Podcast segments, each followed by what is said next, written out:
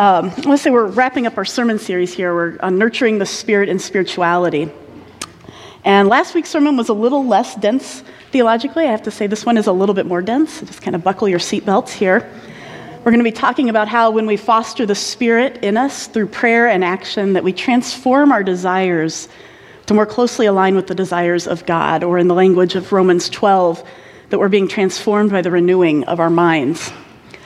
Now, I hesitate to use this language because this idea of like transforming our desires to become more like God's, um, because I think many of us here, and this includes me, grew up in a more like evangelical setting where we were being taught to like tamp down our desires. And that included the helpful and the life giving ones. Desires that help us like figure out what we're good at in life, that maybe even go against like gender stereotypes. The language of transforming has been particularly weaponized against LGBTQ plus people in the church, right? Just being told that we can transform a part of ourselves that's neither in need of changing or will actually change. So part of all of our spiritual growth is learning like how to not ignore our desires and to treat our life-giving hopes and desires as like good and God honoring and I want to affirm that and bless that in you. So that's, that's not what I'm talking about when I say that our desires or our will can transform to more closely resemble God's through the work of the Holy Spirit. What I'm talking about is the idea that the Holy Spirit can shape our desires so that we don't act selfishly or in self preservation when others' dignity or humanity are on the line. I'm going to say that again. The Holy Spirit can shape our desires so that we don't act selfishly or in self preservation when others' dignity or humanity are on the line. So I found myself reading a lot of Dietrich Bonhoeffer again lately. And for those of you who may not know, Bonhoeffer was a theologian and a pastor in Germany before and then during the Second World War. And he was one of the very few Christian leaders who vocally spoke out against the policies of the Nazi regime, and that include from its, its really early pre ruling days in the 1920s all the way up to the time when he was killed in a concentration camp. So, this is a man who saw firsthand what happens when Christians en masse acted in self preservation when others' dignity and humanity and lives were on the line as the German church just folded into the Nazi party. Now, in, in talking about Bonhoeffer, I don't mean to say that our country is in the same position as pre war Germany. I think we have some significant differences, but there are enough parallels in how much of the American church has succumbed to like a nationalistic fervor right now that I think that would be wise to hear Bonhoeffer's thoughts on how to avoid similar missteps. So, in his writings, Bonhoeffer insists that Christians must be led, taught, and transformed by the Spirit. But that for Christians, the Spirit cannot be divorced from the idea that Jesus, in his human ministry, was a man in whom the Spirit of God dwelled in its fullness. So, Bonhoeffer, what he was seeing was an understanding of the Holy Spirit in his time and place had been split off from an understanding of Jesus as the divine manifestation of God's love and care for the poor and the outcast and the oppressed. And he's saying the spirit that animated Jesus caused him to advocate for the marginalized, and that that should manifest in us in the same way if we are of that same spirit. So Bonhoeffer reminds us that God is a trinity. We often say Father, Son, and Holy Spirit. I prefer the, the terms the source, the wellspring, and the living water. You can call it all sorts of things. This morning I'm going to call it the source, the word, and the spirit, just because that's the way the, the text will read. The source, the word, Jesus, and the spirit. So Bonhoeffer reminds us that these three are inescapably linked in the Christian tradition. Right? So from the very beginning, before creation, the fullness of God in all of its parts is present. And the Gospel of John opens like this, and I'm going to use David Bentley Hart's translation. He's a New Testament scholar at Yale in the Eastern Orthodox tradition. I thought it might, it's, it's, it's like poetic enough language that if it helps you to close your eyes and sort of picture it, you're welcome to do so, but you don't have to. John writes In the origin, there was the Logos, which just means the Word. And the Logos was present with the fullness of God, and the Logos was God. This one was present with the fullness of God in the origin. All things came to be through him, and without him came to be not a single thing that has come to be. In him was life, and this life was the light of humankind. And the light shines in the darkness, and the darkness did not conquer it. There came a man sent by God, whose name was John the Baptist. This man came and witnessed that he might testify about the light, so that through him all might have faith, but only that he might testify about the light. He was not that light. It was the true light that was coming into the cosmos. He was in the cosmos. Through him, the cosmos came to be, and the cosmos didn't recognize him. To as many as who did accept him, to him, to them he gave the power to become God's children, to those having faith in his name. And that's the end of the portion of John. And I think the lyricism can sometimes be a little bit confusing. But essentially, John is presenting the Logos, the second part of the Trinity, the Word, as the image of God at the core of all human life. It is the universal light that enlightens humankind. It's a light available to each and every person which no darkness can quench. And so, according to John, this word, this logos, it existed long before the creation, along with the source and the spirit. Right? So, the logos existed long before it came and filled Jesus and became a human form in a man. Right? Long before it incarnated. Like, are we understanding this? This idea that was whatever it was that came to being in the form of Jesus existed before creation. And in fact, the logos was the idea behind creation, it was its purpose. All things came to be through him, and without him came to be not a single thing that has come to be. And so the gospel of the Logos proclaims that there is a soul light at the core of every human being, the universal image of God, which is both what makes us human and is our connection to our Creator. Right, so as Christians, we would say that Jesus, as the human form of the second part of the Trinity, helped reveal to humankind this soul light at the core of every human, what that looks like and what that acts like. Now, it's possible that this logos has revealed itself in other traditions. There's a really great scholar of the Holy Spirit, Dr. Clark Pinnock. He's passed away now, but he was a Canadian evangelical, surprisingly. And he long championed what he called a spirit oriented theology of interfaith relations. He was probably my favorite theologian of the Holy Spirit. He says, Spirit is present everywhere, and God's truth may have penetrated any given religion and culture at some point, and we should be eager to find out.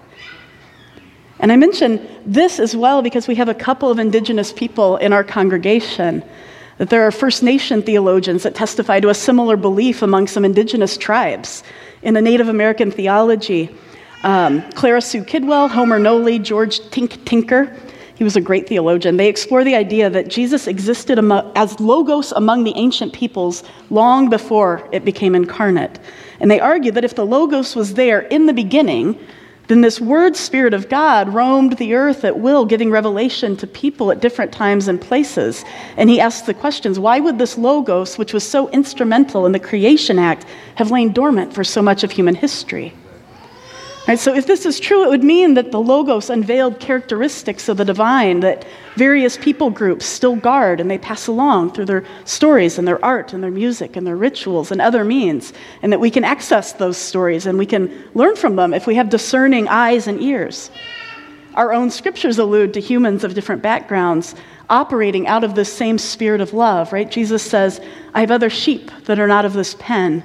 I must bring them also. They too will listen to my voice and there'll be one flock and one shepherd. So, our humility, right, our Christian humility should allow us to say that there are things that we don't fully understand or know. But in our tradition, speaking as a Christian, we confess Jesus as the Logos, fully divine and fully human. Right, that's what it means to confess Jesus as Lord. Say, Jesus, the Logos, the Word, the Christ, the Messiah, the Anointed One, the Chosen One, the Son of Man, all of these terms is called the Alpha and the Omega, the beginning of all things and the objective, the end. Right? So he is the purpose and the end goal of creation. And what happens in that in between time, between the beginning and the end, is human beings realizing, like waking up to the divine image within aided by the Holy Spirit, so that we become co creators with God in the redemption and the creation of the beloved community. So that's the invitation of Christianity. Right? We become co creators with God in the redemption and creation of the beloved community. And the spirit of this God, the same one that's manifest in Jesus, is available to every person. And it breathes on this soul light inside of us, and it causes the desires of God to burn away our selfish desires that cause us to act in self preservation when others' dignity and humanity are on the line. So, like Bonhoeffer, I find that I can't talk about the spirit that dwells within us without speaking about the spirit that was alive in Jesus. So Bonhoeffer witnessed what happens when Christians try to understand the spirit without Jesus and vice versa, because in our tradition, Jesus is our signpost. So, our dilemma, I think, in the wider American church today is not that dissimilar to what Bonhoeffer warned of. An understanding of the Holy Spirit has too often been divorced from Jesus of the disinherited, to use Howard Thurman's term. Right? When this happens, faith can easily untether itself from its roots and it morphs into nationalism and empire building, which I think is the process that we are currently seeing in a lot of the American church. But this isn't, our story isn't quite the same as Bonhoeffer's, in that certainly we have more friends. This isn't happening in all of the church. We have far more believers in churches that are resisting this pull than Bonhoeffer. But this is how I understand our current environment. So, how do we nurture the Spirit in a helpful way? Bonhoeffer used the phrase pray and act. And he advised that when we read the Bible, we pray that the Spirit, called the Advocate, will show us how it is showing up in the story, especially through Jesus in the Gospels. And that when we pray and interact with the Logos in our prayer life, when we're interacting with Jesus, and when we're walking and praying, or we're praying on our way to work as we're driving in, that we ask this same Spirit to help us to discern our helpful desires from the ones that are diminishing the humanity and dignity of others. And he says that when we live our day to day lives, that we pray and we ask this same advocating Spirit who infused Jesus to show us where it's at work so that we can come alongside and work with it in our classrooms and in our workplaces and in our neighborhoods and with our friends and with our family. So, as an example of what I'm talking about, to make it a little more concrete, the way Bonhoeffer would talk about praying and looking for the spirit of the advocate as we're reading through scripture. I'm going to take a look at a story from um, Luke chapter 7, and I've got some sheets, I think. Did those get, oh, Steve's got them, so we've got some uh, copies of Luke chapter 7 and Pete. I'll give it a minute so that they can pass it out. It's been a while since I preached on this story of Jesus. It's one of my favorites.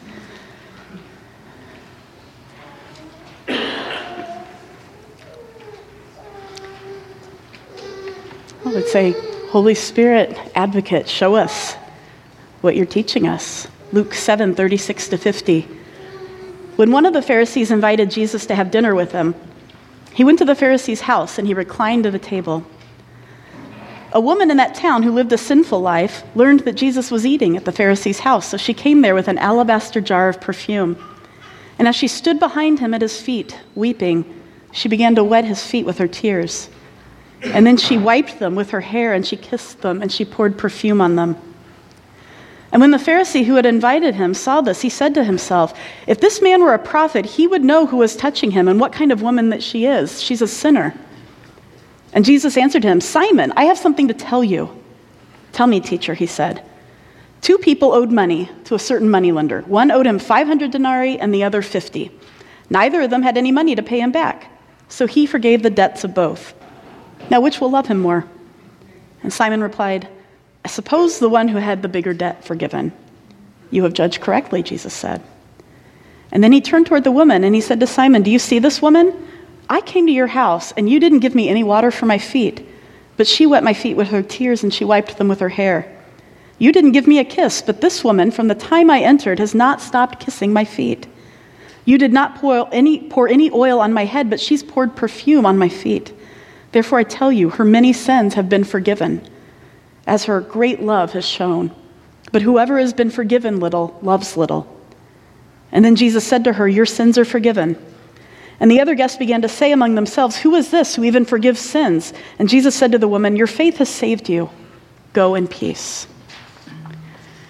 So Jesus is a guest, right, in Simon's house. And in any culture, there are things that you're expected to do as a good host or a good hostess, especially if that person isn't like close family or friends, right? So in the US, here in our culture, if we invite somebody over, we go to the door and we greet them. Hi, welcome. There's things we say, right? Please come in. May I take your coat? Please sit down. Can I get you anything to drink? Right, these are sort of the standard ritual sayings that we have as people come over. And if we don't do even a couple of those things, it communicates a lack of welcome. Right? So if you come to my house, but I don't offer to take your coat, and I sit on my couch and I keep watching TV, you probably feel like you shouldn't stay very long, right? Sending a little signal. Well, Simon and his friends here were being rude to Jesus. Right, so he came to Simon's house, and Simon didn't give him any water for his feet, and he didn't give him a kiss, and he didn't put any oil on his head. It would have been reasonable for Jesus to expect these things. That's what you did when you went to someone's house in his culture. But what actually happened when Jesus came to the house and knocked on the door and stepped inside? We're not told. Was it awkward? Was he met with silence? Were people staring at him? Contempt? Were people kind of just awkwardly ignoring him while they're sitting on their own stools, cleaning off their own feet with water? Or having sometimes somebody else would come, a servant would come and clean your feet. So Jesus, he senses something's off, so he goes over to the table and he reclines.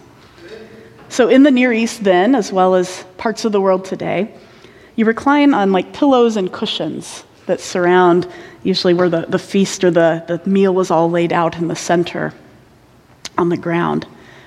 And it seems in this story that Jesus was reclining prematurely. So, reclining was usually done after you sat on the stool and cleaned your feet and did all the niceties. And he knows that he's not going to receive the usual hospitality. So it's like Jesus is like, fine, I'm just going to go in and I'm going to recline because the insult wasn't lost on him. And additionally, the order that you reclined in was also significant. Right, so usually the oldest person, or at least the most senior by status, would recline first, followed by the next most senior on down. Right, there was an order, a hierarchy, and you would wait around after wait, um, washing for others to take the lead before you went in to sit. Right, in America today, we don't really have rules like that so much. I think sometimes, like the oldest person in a family might like sit at the end of the table um, at a big holiday, or maybe if you have a really traditional family. But it doesn't carry the same kind of weight in our culture but what Jesus does here is he counters Simon's rudeness by asserting his own authority and dignity. Right, so he enters the dining room and he reclines. He's about 30 years old here. It's not likely he was the oldest. It's not likely um, that he was the most senior in this company of religious friends and teachers. And when I was studying the story this week with Bonhoeffer in mind, I found myself asking okay, what was the spirit of the advocate doing in Jesus here? Right? People were treating him disrespectfully, like he was less than them. But the Spirit in Jesus seemed to say, yeah, you might treat me this way, but I know I'm not worthy of this contempt, so I'm just going to go and I'm going to sit in a way that tells people that I am worthy of honor. I'm worth as much dignity and respect as all of the rest of you, even though you're treating me like I'm not. And I think this is a really powerful move for oppressed peoples, right, to assert their own dignity. It reminds me of how um, I spoke a little of this last week when, when Carla and I went to the Fellowship of Affirming Ministries conference. I'm not usually one for a lot of like robes and get ups, and neither was that group. It was the Pentecostal, mostly black, affirming pastors in that tradition, and they, you know, also preach in jeans often. But man, that last day, they, they put on, like the archbishop put on her full regalia, and the bishops put on their full regalia, and all of the pastors who were being ordained did, and they marched in. And what was so powerful about it was that it was people who had been kicked out of most of the other traditions asserting the dignity and honor that they had been neglected um, or told that they couldn't have in other spaces. So that's what we call subversive rituals or doing something subversively, and that's when it has a lot of power. Right? When it's people on the underside of power are doing that. And that's what I feel here and what Jesus is doing. So when the woman with this alabaster jar of perfume comes over, and she leans down and she starts to clean Jesus' feet with her tears and her hair, the text says she lived a sinful life in town. So we know she was a local prostitute. Most likely, she'd heard Jesus' message, right? That she was loved by God, that she was welcome in his community, even if she was like the town outcast, and she came there to thank him. But instead of simply giving Jesus perfume as a gift, she finds herself watching this scene unfold in which this kind prophet has been invited to a house only to be insulted. Right? So Simon and his friends are mocking Jesus. You think you're respectable, Rabbi? To me, you're nothing. I don't owe you anything, not even common courtesy. And public humiliation causes you to lose face in a lot of parts of Asia in the Near East, right? It's a shame based culture that Jesus was in, and he would have been meant to feel that shame at this intentional rudeness, right? It was meant to be humiliating. And this woman's response to the meanness is to weep, which is an appropriate response to cruelty, right? She weeps because of the lack of dignity afforded to this man who has embraced the outcasts. And if we read the text closely, it says she was already weeping before she bent down to wipe his feet. Right? It says, And as she stood behind him at his feet weeping, she began to wet his feet with her tears. So, what it looks like to me is that perhaps she was standing over the place where he's reclining, right? And she's standing over his feet, and her tears are running down, and they're hitting his feet as she's watching this unfold, and her tears are mixing with the dirt on his feet and running down. And so she bends down and she uses her hair to wipe Jesus' feet. And it's a compassionate response to Jesus' vulnerability and his rejection. And I think it's the response of an ally.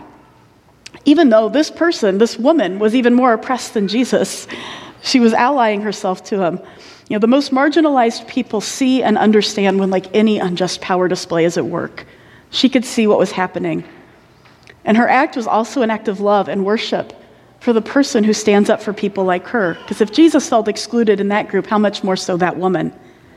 And this is what I would talk about as like intersectional allyship, if that means anything to you. I won't unpack it too much. But the marginalized, having compassion on and standing with other people who are also marginalized and being dehumanized.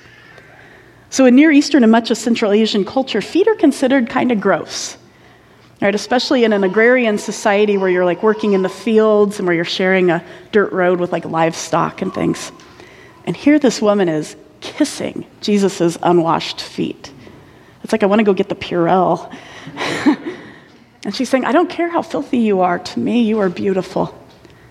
You've given me everything. You've given me good news that I'm part of the family of God. You've treated me with dignity. When other people despised me, you advocated for me you gave me hope and love and a purpose when the rest of the world treats me like an object. And letting her hair down here in this situation is a big deal. Right? If she were married, doing this in public would be grounds for divorce without a financial settlement. So would touching Jesus. Right? Some of the rabbis who were quoted in the Talmud said it was a man's religious duty to divorce such a woman. And a woman's hair in the Near East is still, even today, in both conservative Muslim and Jewish cultures, considered highly sexual.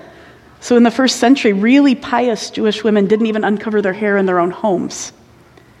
So, in traditional Near Eastern society, the first time that a husband would see his wife's hair was on their wedding night. Ken Bailey says, he says, nobody around the room would have missed what the overtones of this woman's gesture were. By unloosening her hair, she's making some kind of ultimate pledge of loyalty to Jesus. And the critical question is will he accept or reject this extraordinary act? So, this is an incredibly sensual and intimate moment between the two of them. And Jesus sees her vulnerability, and he knows that if he rejects her after her offering of love and devotion to him, it would devastate her. Right? It would be both socially devastating and it would be personally devastating. And Jesus sees that the woman is the only person in the room who empathizes right now with his pain and his rejection by Simon and friends. While nobody else was speaking on Jesus' behalf, this outcast of a woman stood with him and entered into his suffering. And while this is going on, Simon is sitting there judging Jesus. I think I bolded the line where it starts there. If this man was a real prophet, he'd know this woman was a prostitute. He's accusing both Jesus and the woman. He's operating in the spirit of accusation. Verse 40 Simon, I have something to tell you. This is Jesus. This was pointed in Aramaic, the language that Jesus spoke. It was like saying, Let me be blunt. I have something to tell you that you're not going to like. Two people owed money to a certain moneylender. One owed him 500 denarii and the other 50. Which one had the money to pay him back? So he forgave both the debts. Uh, neither of them had money to pay him back, so he forgave both of the debts. Which one of them loved him more?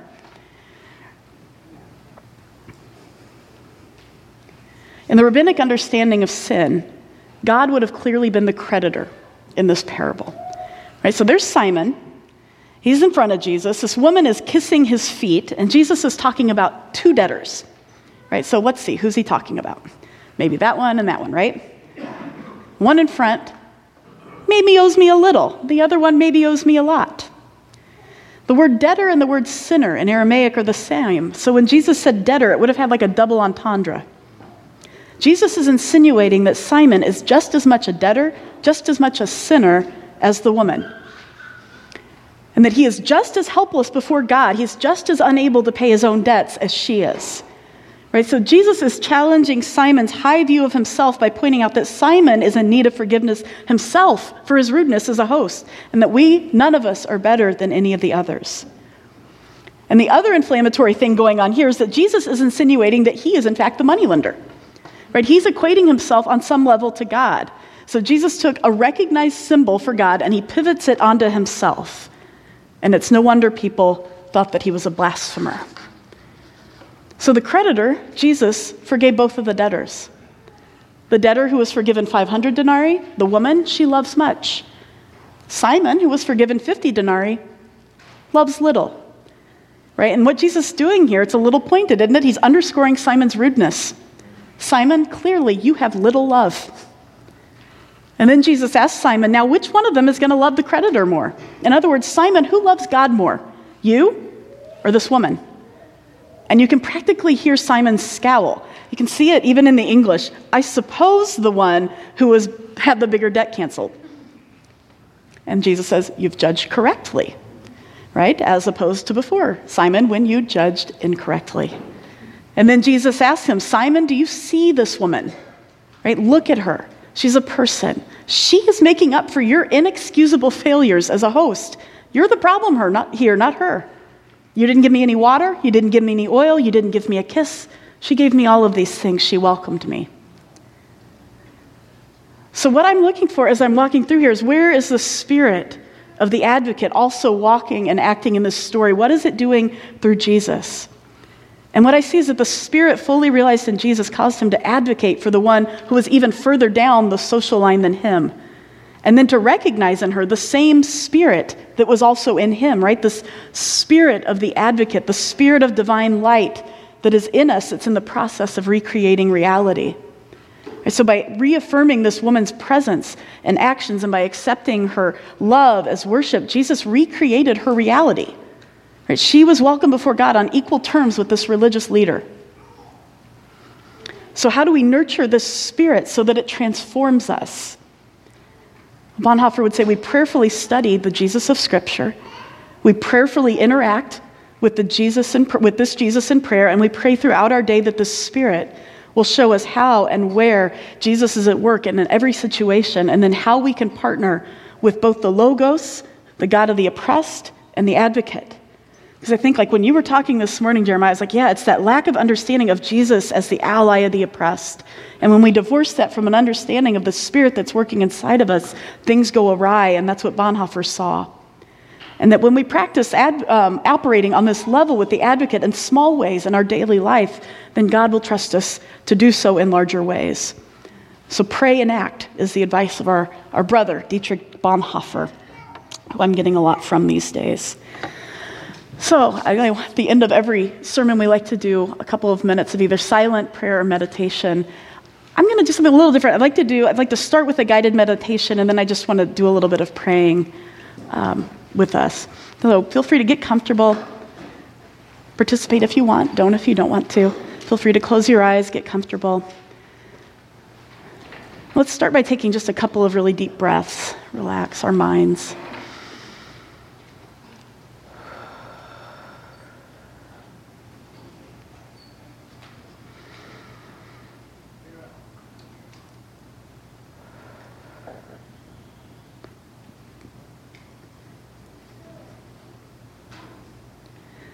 Picture yourself standing somewhere, somewhere that's safe. It can be indoors, outdoors.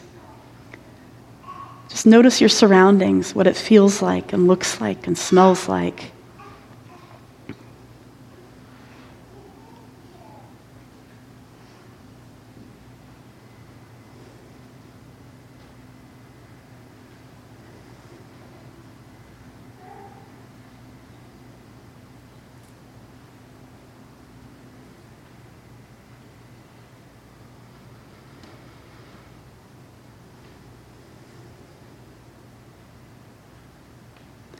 As you're standing there, someone approaches you. If you identify as Christian, I invite you to picture this person as Jesus. Or if that's not helpful to you, to, to maybe picture God however you understand God, this, this logos, this spirit of love. Where are they standing in relation to you?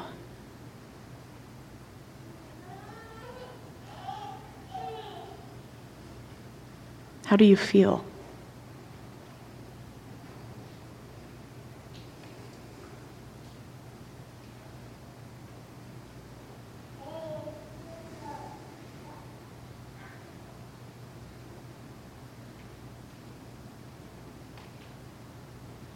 You notice that there's like an ember of light coming from your body.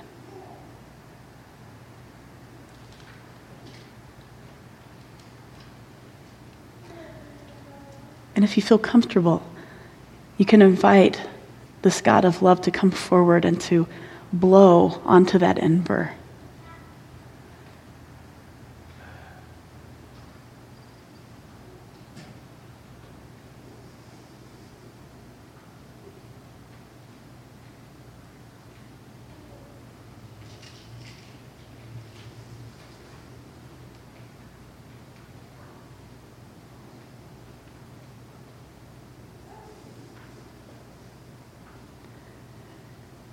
In the Hebrew, the words breath and spirit are the same.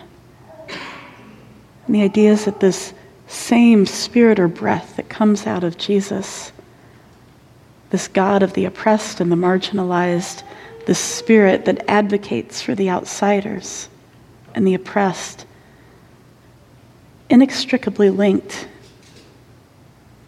and that that spirit can blow into us so, Spirit, we invite you to come and to blow. Blow into our hearts. Awaken us even more. Cause the divine light that is in us as image bearers of the Most High God, cause that to shine bright. Help it to help it to rid us of our selfishness, our self-interestedness, our self-preservation in times when others' humanity and dignity are on the line. I ask that you would help teach us by your Spirit more about Jesus, both the Jesus of Scripture as well as the Jesus who is risen and still speaking. I ask that you would show our eyes how the advocate is woven in with this picture of Jesus. And I would ask that you would help empower us to do the work of God in the world around us in Acts when the Spirit came into the people, Ken preached about how there was liberation of speech. Lord, that as your Spirit is blowing into this divine light inside of us, that you would liberate us to speak our own truths as well as to advocate for those around us. That in a, a day and an age and a time when integrity is important, Lord, that we would be able to follow you faithfully that we would witness faithfully to who your Son is. That as we read about your Son in the scriptures, that we would see more and more what his purpose was. That his will and his desires were fully conformed to the desires of God and all of God's fullness. I ask that you would empower us in this way as we're going forth in our week. Lord, as we're going into our schools and into our workplaces as we're entering conversations, sometimes hard with family members, with spouses or partners. Lord, that you would help us to honor the humanity of every person, and that you would help us discern between what desires are ours and what desires um, we need to lay down because we're acting in our own self preservation or our own selfishness. I'd ask us that you would help us to mirror the desires of your Son, Jesus. In the name of love, I pray. Amen. Amen.